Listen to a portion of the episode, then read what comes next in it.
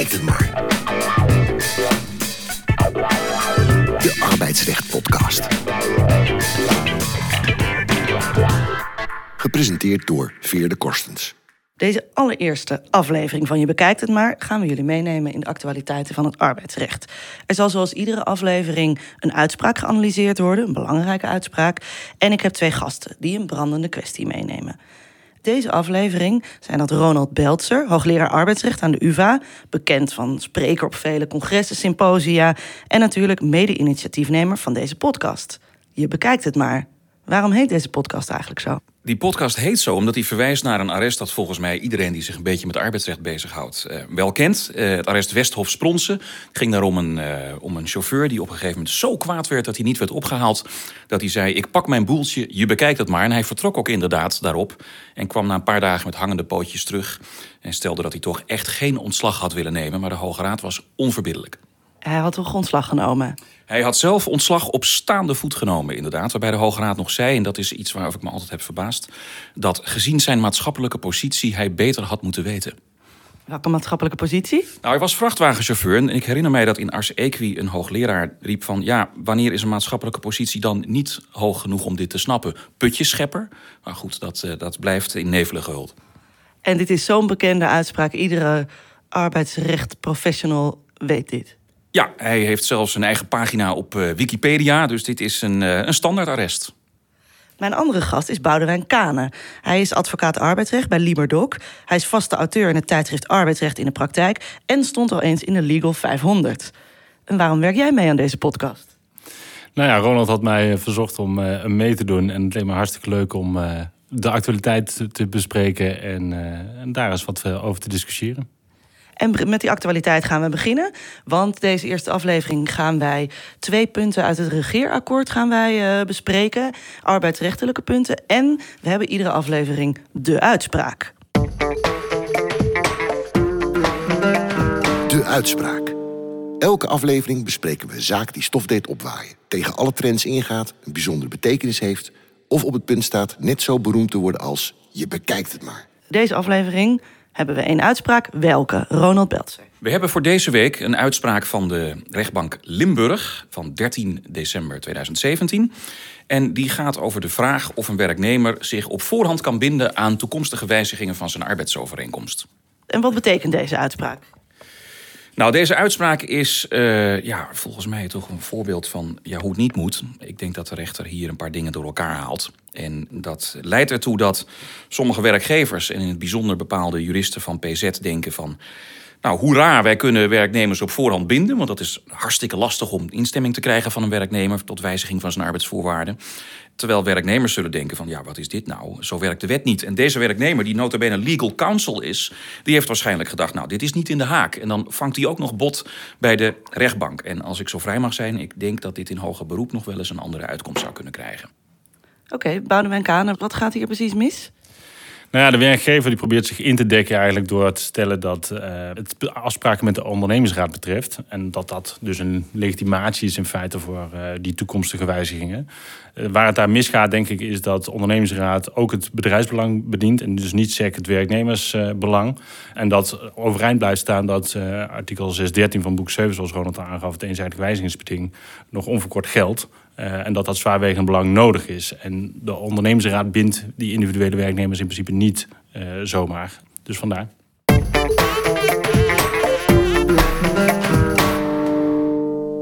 Boudewijn, Kane, arbeidsrecht, Liberdoc advocaten, nog steeds. Jij hebt een brandende kwestie meegenomen uit het regeerakkoord. Jij wilt het hebben over cumulatiegrond. Klopt. Um, ja, misschien even de achtergrond schetsen over uh, waar dat vandaan komt.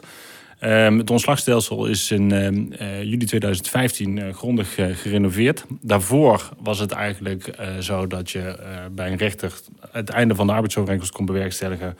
Ook al was de ontslaggrond niet helemaal voldragen. wat deed de rechter dan over het algemeen? Die zei van ja, partijen zijn hier nu voor mij.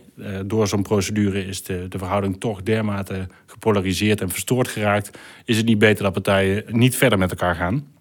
En uh, de onvoldragen ontslaggrond leidde dan vaak tot een relatief hoge vergoeding.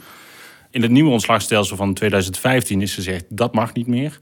Er zijn limitatief aantal ontslaggronden opgenomen in de wet. En uh, die moeten helemaal volgelopen zijn, wil er tot ontslag kunnen worden overgegaan door de rechter. Dus op het moment dat die onvoldragen is, is het afwijzing en blijft de werknemer in dienst. Uh, dus dat smeermiddel van die vergoeding die, die viel weg. Gevolg daarvan was dat mensen het moeilijk vonden. Hè, de drempel voor ontslag was hoog. Uh, en mensen daardoor, werkgevers daardoor geneigd waren om uh, niet snel onbepaald tijdcontracten aan te bieden. Wat juist uh, werd beoogd om tegen te gaan met, met het nieuwe ontslagrecht. Want werkgevers dachten, ja, een bepaalde tijdcontract loopt vanzelfs af. Hoef ik niet naar de rechter. Dus heb ik ook die, die discussie niet verder. Nou, het regeerakkoord, de, de partijen hebben dat onderkend dat dat een probleem is. Dat het dus in die zin moeilijker op is geworden. En nu willen ze met die cumulatie van ontslaggronden eigenlijk weer die flexibiliteit een beetje terugbrengen. Gevolg is dus dat ook al zijn uh, een aantal ontslaggronden niet helemaal voldragen, als dat bij elkaar voldoende is voor een beëindiging, dan kan de rechter dus wel tot beëindiging overgaan. En die zou eventueel dan ook de transitievergoeding met 50% kunnen verhogen. Maximaal 50%. Dus dat betekent simpelweg een optelling van verschillende gronden. Die maken dan, die, die op zichzelf staand niet tot ontslag zouden leiden, Leiderland gezamenlijk wel tot ontslag. Klopt. En dat betekent dus eigenlijk ook dat er wat meer beoordelingsvrijheid komt voor rechters. Wat ik op zich toejuich, omdat ik nou, absoluut vertrouwen heb in de rechterlijke macht. En zo ging dat voorheen ook. Die voelen wel aan hoe de praktijk, ja, wat nodig is voor de praktijk. Uh, maar er zijn nog wel veel vragen een van die vragen is: oké, welke gronden kunnen dan cumuleren? We hebben nu twee voorgeschreven loketten. Uh, dus bij reorganisatieontslag en bij langdurige ziekte moet je naar het UWV. Voor meer persoonlijke ontslaggronden zoals dysfunctioneren of veelvuldig ziekteverzuim uh, of een verstoorde arbeidsrelatie uh, moet je naar de rechter. Maar kunnen de, de gronden die bij het UWV horen cumuleren met de gronden die bij een rechter horen, is natuurlijk een vraag. En hoe lost zich dat dan op? Ga je dan naar het UWV of naar een rechter? Een andere vraag die ik daarbij heb is hoe onvoldragen uh, mogen de gronden op zichzelf zijn? Je kunt daarbij denken aan een dysfunctioneringsverhaal. Werkgever vindt dat iemand dysfunctioneert, maar heeft nog totaal geen verbetertraject aangeboden, wat wel een wettelijk vereiste is bij dysfunctioneren. Um, maar de werknemer heeft ook enigszins verwijtbaar gehandeld. Mag dat dan leiden tot ontslag of niet? Terwijl misschien bij dat uh, verwijt behandelen een waarschuwing meer voor de hand had gelegen. Een andere situatie die je kunt voorstellen is dat bijvoorbeeld een werknemer veelvuldig ziek is, waardoor een verbetertraject niet eens tot stand kan komen. Omdat, ja, ga maar verbeteren, dan moet je wel aan het werk zijn. En als iemand telkens om de zoveel tijd weer uitvalt, ja, dan is dat lastig om dat verbetertraject goed vorm te geven. Kan dat dan reden zijn voor een uh, accumulatie van ontslaggronden en dus tot de uh, beëindiging van de arbeidsovereenkomst? En wat denk ik misschien wel een van de meest prangende vragen is, is nu geldt duidelijk dat de werkgever, als die zelf de verstoorde arbeidsrelatie veroorzaakt, bijvoorbeeld om een discussie over dysfunctioneren te beginnen terwijl die verder helemaal geen dossier heeft, dan is nu de heersende leer van ja, dat mag niet lonen in de vorm van een ontslag. Um, zou dat dan in de, bij de cumulatie van ontslaggronden anders zijn? En als dat zo is, nu is dat eventueel, uh, zou daar nog een billijke vergoeding aan gekoppeld kunnen worden. Is de vergoeding dan beperkt tot die 50%? Of blijft die optie van de billijke vergoeding, die bovenop de transitievergoeding komt, uh, ook in stand? Dat zijn vragen die nog openstaan en die uitgewerkt zullen moeten worden. Uh, maar waar een wetgever denk ik wel heel goed over na moet denken. Zodat het wel een werkbaar en praktisch systeem blijft, maar tegelijkertijd ook uh, ja, eigenlijk niet het, het verwijtbaar gedrag van werkgevers bij wijze van spreken laat lonen in de vorm van ontslag. En aan wie is het om dat nu uit te werken? Ja, de, de wetgever die zal daar nu uh, een wetsvoorstel voor moeten gaan maken... of een aanpassing van de wet, om daar duidelijkheid over te geven. En uiteindelijk zal dat wetsvoorstel natuurlijk ook verder uitgekristalliseerd worden in rechtspraak. En voor wie concreet gaat dit nu uh, een verschil maken? Nou, eigenlijk voor alle werkgevers in Nederland. Uh, kijk, ondernemers willen ondernemen. Die willen zich niet te veel bezighouden met randzaken als dossier bijhouden voor een eventueel ontslag. Dus je ziet in de praktijk, en vooral bij het MKB, dat het ook lastig is, begrijpelijkerwijs, om dat soort dossiers bij te houden. Dus voor werkgevers is het in die zin, denk ik, een goede stap dat die cumulatie dadelijk mogelijk is. En tegelijkertijd zal er een balans gevonden moeten worden in het kader van werknemersbescherming. Hoe, uh, hoe komt het eigenlijk dat de wet veranderd is? Nou ja, hij is nog niet veranderd. Het is natuurlijk een, een plan. Uh, maar uh, naar verluid is het ingegeven door vooral de eigenlijk drie ontslaggronden die dan zouden kunnen gaan cumuleren. namelijk dysfunctioneren, dus ontslagwezen dysfunctioneren, verwijt behandelen door de werknemer en de verstoorde arbeidsrelatie. omdat daar eigenlijk problemen zich het meeste voordoen. Hoe snel hoop je dat dit gaat veranderen? Nou, ik denk dat het goed is als daar uh, heel snel uh, duidelijkheid over is. Juist ook omdat uh, nou, de regering ook alles aan is gelegen om, om het vaste contract aantrekkelijker te maken. dus hoe sneller dit wordt aangepast, nou, des te sneller zal het ook aantrekkelijker zijn. naast andere maatregelen die daarvoor genomen moeten worden om onbepaalde tijdcontracten te gaan aanbieden. Minister Koolmees heeft in ieder geval uh, vrij recent gezegd dat hij met deze wijzigingen van het arbeidsrecht echt de turbo erop wil zetten. Dus de, er is goede hoop dat we uh, in september van dit jaar al wat wetsvoorstellen kunnen zien. En uh, ja, mij lijkt dat deze er ook onder kan vallen. Dan, tot slot, hebben wij altijd een vaste vraag. Boudewijn, ben, benieuwd. ben je er al klaar voor? Laat me komen. De vaste vraag. Wat is een artikel in 2017, we kijken nog heel even terug, wat je hebt gelezen en wat je echt is bijgebleven? Uh, nou, een belangrijk artikel is eigenlijk vrij recent van Loes Sprengers over uh, een belangrijke uitspraak op medezeggenschapsvlak bij verkoop van ondernemingen. Uh, dat is denk ik een belanghebbende uitspraak en nou, daar gaf hij een mooi overzicht over de haken en ogen die daaraan zitten. En waarom is het jou zo bijgebleven? Wat, wat raakt je daarin? Nou ja, omdat wij in de praktijk ook uh, een sterke focus hebben op medezeggenschapstrajecten. Uh, ook in het kader van verkoop van ondernemingen. Dus in die zin uh, voor mij zeer actueel. Wat moeten we lezen, bekijken of luisteren van uitgeverij Boom? Dat gaan we even vragen aan Weert. Weert Soetenhorst, directeur Boomjuridische Uitgeverij. Weert, wat kun je ons aanbevelen? Uh, we komen met een uh, eerste deeltje, een nieuw deeltje in de reeks uh, korte introducties. Dat gaat over de wet normalisering rechtspositie overheidspersoneel. En dat is een heel handig boekje waar je in 100 bladzijden heel snel leest waar die wet over gaat. En heeft een enorme impact omdat er een transitie is van de status van ambtenaar naar gewoon normale werknemer. Dus het, echt, het gaat om een miljoen uh, werknemers. Dus dat is niet niks. En het is van de hand van twee auteurs die werkzaam zijn bij de klerkadvocaten in Leiden. En voor wie is dit handig om te lezen? Nou, ik denk sowieso voor advocaten die zich even snel willen inlezen in, de, in dit, uh, de problematiek en willen kijken wat ze er zelf mee kunnen. Maar natuurlijk ook voor HR-mensen die bij uh, overheidsinstellingen werken. En waar vinden we deze? Die vinden we op de website van Boom Juridius en dat is www.beu.nl. Oké, okay, perfect. Dan gaan we door met mijn tweede gast, die we net natuurlijk ook al hoorden, Ronald Beltzer, hoogleraar arbeidsrecht aan de UVA. Jij hebt ook een kwestie uit het regeerakkoord meegenomen. En dat is de kwestie zelfstandige werknemer. Ja, nou als iets een brandende kwestie is, is het wel de vraag. Wie heeft nou een arbeidsovereenkomst en wie vinden we nou zelfstandigen? Dat was vroeger iets minder een probleem. Uh, om, ik herinner me nog uit de krant uit de jaren tachtig dat de klacht was dat wij in Nederland zo weinig aan het ondernemen waren. Iedereen wilde maar dat vaste contract. Nou, nu is dat ongeveer in zijn tegendeel komen te verkeren. Want als ik het goed lees, afhankelijk van hoe je telt, zitten we toch altijd zo om en nabij uh, in ieder geval de miljoen zelfstandigen in allerlei soorten en maten. En daar zit meteen ook het probleem, want die groep is heterogeen. Je hebt mensen die het er een beetje bij doen naast een uh, vaste baan. En ik heb begrepen van uh, Matthijs Bouwman in het FD begin dit jaar, die had cijfers daarover, dat dat toch een aanzienlijke groep is. En je hebt natuurlijk de mensen die, laten we zeggen, vijf jaar voor de overheid werken als ICT'er, maar gewoon helemaal in dat bedrijf overheidsinstelling zitten en daar gewoon bij horen. Nou, die kunnen we allebei zelfstandigen noemen. Uh, althans, dat willen ze soms zelf. Anderen willen het helemaal niet, dus ook de wensen lopen nog alles uiteen. Sommige mensen willen maar al te graag die arbeidsovereenkomst hebben. Terwijl anderen zeggen, nou, liever niet. Hè, laat mij maar uh, vrije jongen of uh, vrije dame zijn. Dat laatste hoor je trouwens wat minder. ik hoef helemaal geen arbeidsovereenkomst. Nou, waarom roepen die laatste dat nou? Levert gewoon meer op. Je betaalt minder vaste lasten. Je bent uitgesloten van het sociale zekerheidsstelsel. En je hebt ook nog een fiscale aftrek die buitengewoon interessant is. Dus ja, waarom dat dan doen? Waarom moet de overheid dan zo belerend zijn? Nou, dat is de andere kant van het verhaal. Dat belerende zit in het feit dat we gewoon een sociaal stelsel hebben.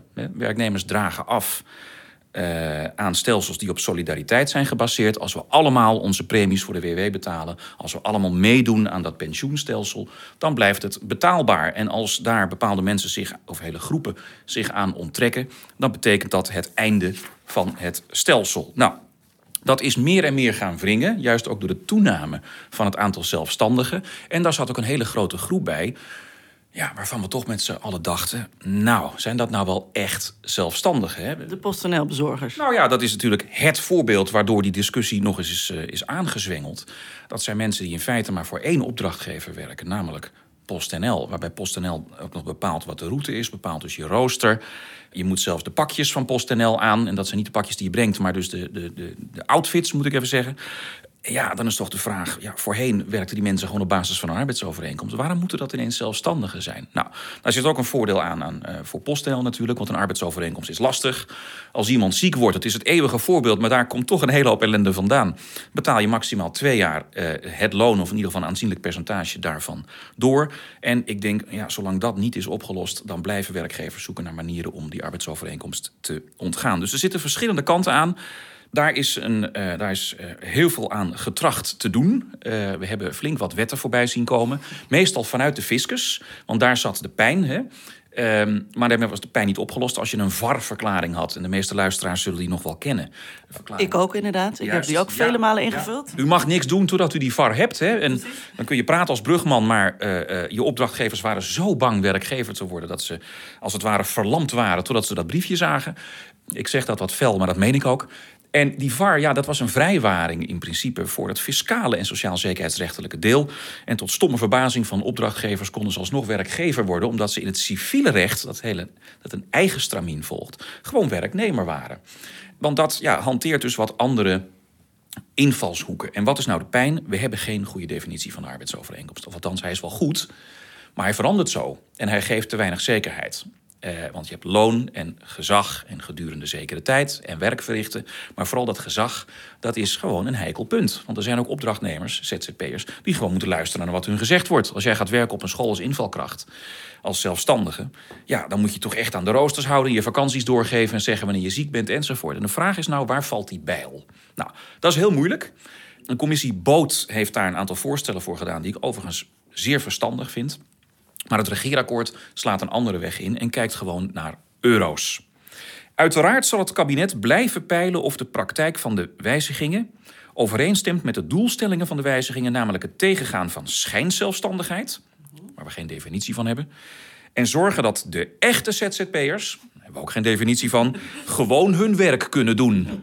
Nou, dat, dat laatste is bijna overgenomen uit de media. Ik wil gewoon mijn werk kunnen blijven doen, niet al dat gezeur van die regeltjes. Uh, nou, wat wordt dan uh, uh, het drieluik? We krijgen mensen die aan de onderkant zitten, die het minimumloon verdienen. Ofwel daar dicht tegenaan zitten, een bepaald percentage daar net boven. Of aan de onderkant zitten van het CAO-loon, dat geldt in de sector. Denk aan 15 tot 18 euro per uur. Die hebben een arbeidsovereenkomst. En daar is dus blijkbaar geen keuze. Dat zijn de Deliveroo-bezorgers die dan dus ja. een overeenkomst krijgen? Die krijgen dan inderdaad een arbeidsovereenkomst. Okay. Dus het is inderdaad de bijl aan de wortel van een hoop platformarbeid. Uh, omdat die nou toch redelijk aan de onderkant zitten. Uh, en dan heb je dus gewoon een arbeidsovereenkomst. Nou, dan wordt er dus ook voor jou betaald. En belangrijker is, jij kunt ook aanspraak maken op dat sociale stelsel. Ik weet niet goed hoe het zich verhoudt tot Mensen die zich altijd kunnen laten vervangen, zoals krantenbezorgers. Daarvan heeft de Hoge Raad gezegd, nou die hebben sowieso geen arbeidsovereenkomst. Want ja, het kleine broertje of zusje kan ook die krant bezorgen. Daar zegt het regeerakkoord niks over. Dus dat soort uitwerkingen moeten we afwachten. Nou, dat is, dat is detail. Dan hebben we uh, de bovenkant. Iedereen die 75 euro of meer verdient per uur. En ook nog minder dan een jaar werkzaam is voor een bepaalde opdrachtgever. Want als het meer dan een jaar is, dan hang je ook met een arbeidsovereenkomst. Dan heb je sowieso. Ja, die mensen krijgen een opt-out. Dus meer dan 75 euro per uur en minder dan een jaar. He, dus een beetje, beetje hit and run, korte opdrachten, zes maanden hier, zes maanden daar. Dat kan nog, de interimmer inderdaad. Maar ook mensen zoals jij die voor verschillende opdrachtgevers werken met een eigen bedrijf, die hebben dan een opt-out optie. En die kunnen dan ervoor kiezen uh, niet onder het arbeidsrecht te vallen. Ik zeg dat arbeidsrecht een beetje breed, omdat ik niet precies weet hoe ver het gaat. In ieder geval zullen ze geen premies betalen, geen premies werknemersverzekeringen en onder de inkomstenbelasting vallen. En dus niet onder de loonbelasting. En bepaal je dat dan zelf en bepaal ja. je dat per opdrachtgever? Nou ja, dat is dus een van de, van de vragen. Kijk, ik denk dat in het algemeen wordt gekeken: wat is jouw uurloon? En ik denk dat daar, dat is ook een vraag die open is. Want dan moet je verschilt ook. Moet je gemiddelde nemen. Bij de een vraag je 90 en bij de ander 60. Heb je dan op en af een arbeidsovereenkomst? Nou, dat lijkt mij lastig werkbaar. Het is ook erg bot en log en ik vind hem ook niet altijd even wenselijk. Want wat doe je met iemand die, uh, nou ja, inderdaad gewoon uh, uh, ergens zit op een jaarcontract in feite, een jaaropdracht. Maar de gedachte is wel dat dat bijvoorbeeld verlengd wordt. Iemand die toch echt vijf dagen per week in die onderneming werkzaam is en exact hetzelfde werk doet als de buurman, die het op basis van een arbeidsovereenkomst doet. Ja, ja, is dan zo iemand ineens toch een zelfstandige? Nou, dat, dat botst behoorlijk met civiele rechtspraak. Hè? Uh, in goed Nederlands uh, noemen we dat al tientallen jaren betriebszugehörigheid. En ja, als jij ergens bij behoort en geïntegreerd bent in die onderneming en je doet de core business, dan heb je gewoon een arbeidsovereenkomst. Ook als je meer dan 75 euro per uur zou verdienen. Dus uh, hier zit nog wel wat, wat, hier is nog wel wat tekst en uitleg nodig. Nou, nou, dan hebben we de grote tussencategorie. Ja? dat is iedereen die daartussenin zit. Uh, wat die is, dat blijft onduidelijk. Ik maak mij toch sterk voor de gedachte dat het een aanzienlijke groep is. En de, de, de wetgever heeft gezegd, nou daar komt een soort ondernemingsovereenkomst voor. Uh, meer staat er niet.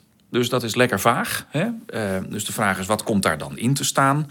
Ehm, ja, eh, krijgen die mensen dan bijvoorbeeld een soort opzegtermijn? Uh, moet er een vergoeding worden betaald uh, als het wordt afgebroken, wordt gestopt, die, die overeenkomst?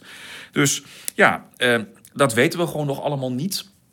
Ehm, blijft daar het geldende recht gewoon van toepassing? Dus dat je nog steeds die onzekerheid hebt of je wel of niet een arbeidsovereenkomst hebt. Nou, ik denk dat men bedoeld heeft met die ondernemingsovereenkomst dat probleem op te lossen. Maar ja, wat doe je dan met mensen die uh, uh, toch weer aanschurken tegen de arbeidsovereenkomst? Kunnen die dan toch gebruik maken van een ondernemingsovereenkomst? Of moeten we zeggen, nou, luister eens even, beste meneer of mevrouw, u zit gewoon in die onderneming. En u hebt wel een eigen sticker op uw auto, maar verder bent u gewoon een werknemer. Dus die ondernemingsovereenkomst schuiven we aan de kant. Dus daar is helemaal niets over gezegd. Dus het is een, een aardige aanzet die volgens mij bedoeld is om over na te denken. Uh, maar uh, ik weet niet of het uh, op alle punten even gelukkig is. Hoe gaat dit nu verder? Ja, nou, iedereen heeft hier al een ei over gelegd in de media. Weet je, uiteindelijk moeten we naar naar die zekerheid. En ik denk dat we aan de onderkant uh, die regel gewoon zouden moeten kunnen invoeren. En ik denk dat we de rest maar moeten laten voor wat het is. En dat we meer nadruk moeten leggen op wat de commissie bood, die daar toch echt goed werk heeft geleverd en een tijd aan heeft gezeten. Dat we een aantal van die thema's uh, zullen moeten opnemen in een regeling. Dus als jij bijvoorbeeld de core business uitoefent van het bedrijf, en dat is inmiddels voor heel veel bedrijven ook gewoon ICT, dus ondersteuning van primaire processen. Ja, dan ben je gewoon werknemer als uitgangspunt. Dat betekent dus dat je catering wel kunt outsourcen, ja, maar niet je ICT. Als dat gewoon echt bij je bedrijf hoort. Maar zou dan een oplossing zijn in bepaalde vakgebieden? Nou, dat is ook een interessante. Dat doen ze in het buitenland. Uh, dank voor dit bruggetje. Uh, want uh, in, in, in Frankrijk en in België bijvoorbeeld zeggen ze in deze sector geen zelfstandigen. Denk aan taxichauffeurs bijvoorbeeld. of in de bouw. hier werken wij niet met zelfstandigen. Uh, juist omdat die, die grens ook zo, uh, zo blurry is, is het misschien handig om dat gewoon uh, voor bepaalde sectoren uit te sluiten. Ja. Helemaal geen verkeerd idee. Nou, Ronald, jij krijgt natuurlijk ook een vaste vraag. Ben je daar klaar voor? Ja hoor. De vaste vraag. Ook met jou kijk ik nog heel even terug naar 2017. Wat is een moment in 2017 dat je zag hier wordt arbeidsrecht bedreven zoals arbeidsrecht bedoeld is. Eigenlijk vraag je me dan naar een soort uh, uh, arrest van het jaar of uh, een, een, een, mooi wetsvoorstel. Ehm, ik denk dat ik het bij het eerste hou. ik denk dat het goed is dat we zijn wakker geschrokken van het small steps arrest van het Hof van Justitie. Waarin het Hof heeft gezegd: Nederland, zoals jullie die prepack uitvoeren. waarbij mensen zomaar op straat komen te staan. terwijl uh, van tevoren is voorgekookt dat de onderneming doorgaat. Ja, daar kan niet. Daar moet je wat mee. Nou, nu zitten we met de handen in het haar. Er wordt al twintig jaar vanuit alle hoeken en gaten gewaarschuwd dat het niet zo kan. Maar de praktijk ging er gewoon mee door. En nu heeft het Hof van Justitie gezegd: dit gaan we niet meer zo doen. Dus er moet nu ook een wetsvoorstel komen. De manier waarop uh, wij in feite een veeg uit de pan hebben gekregen van dat Hof. vind ik uh, louterend. En uh, ik uh, zou daarom over die uitspraak willen zeggen: dit is zoals arbeidsrecht bedreven zou moeten worden. Dit was hem, de allereerste aflevering van Je Bekijkt Het Maar. Ik bedank mijn gasten Boudewijn Kane en Ronald Beltzer. Veel dank dat jullie er waren. En eh, de volgende aflevering hebben we weer een uitspraak die we gaan bespreken. Heb ik twee gasten en dan gaan we daar weer de actualiteit van het arbeidsrecht mee bespreken. Ik hoop dat jullie dan ook luisteren. Tot dan.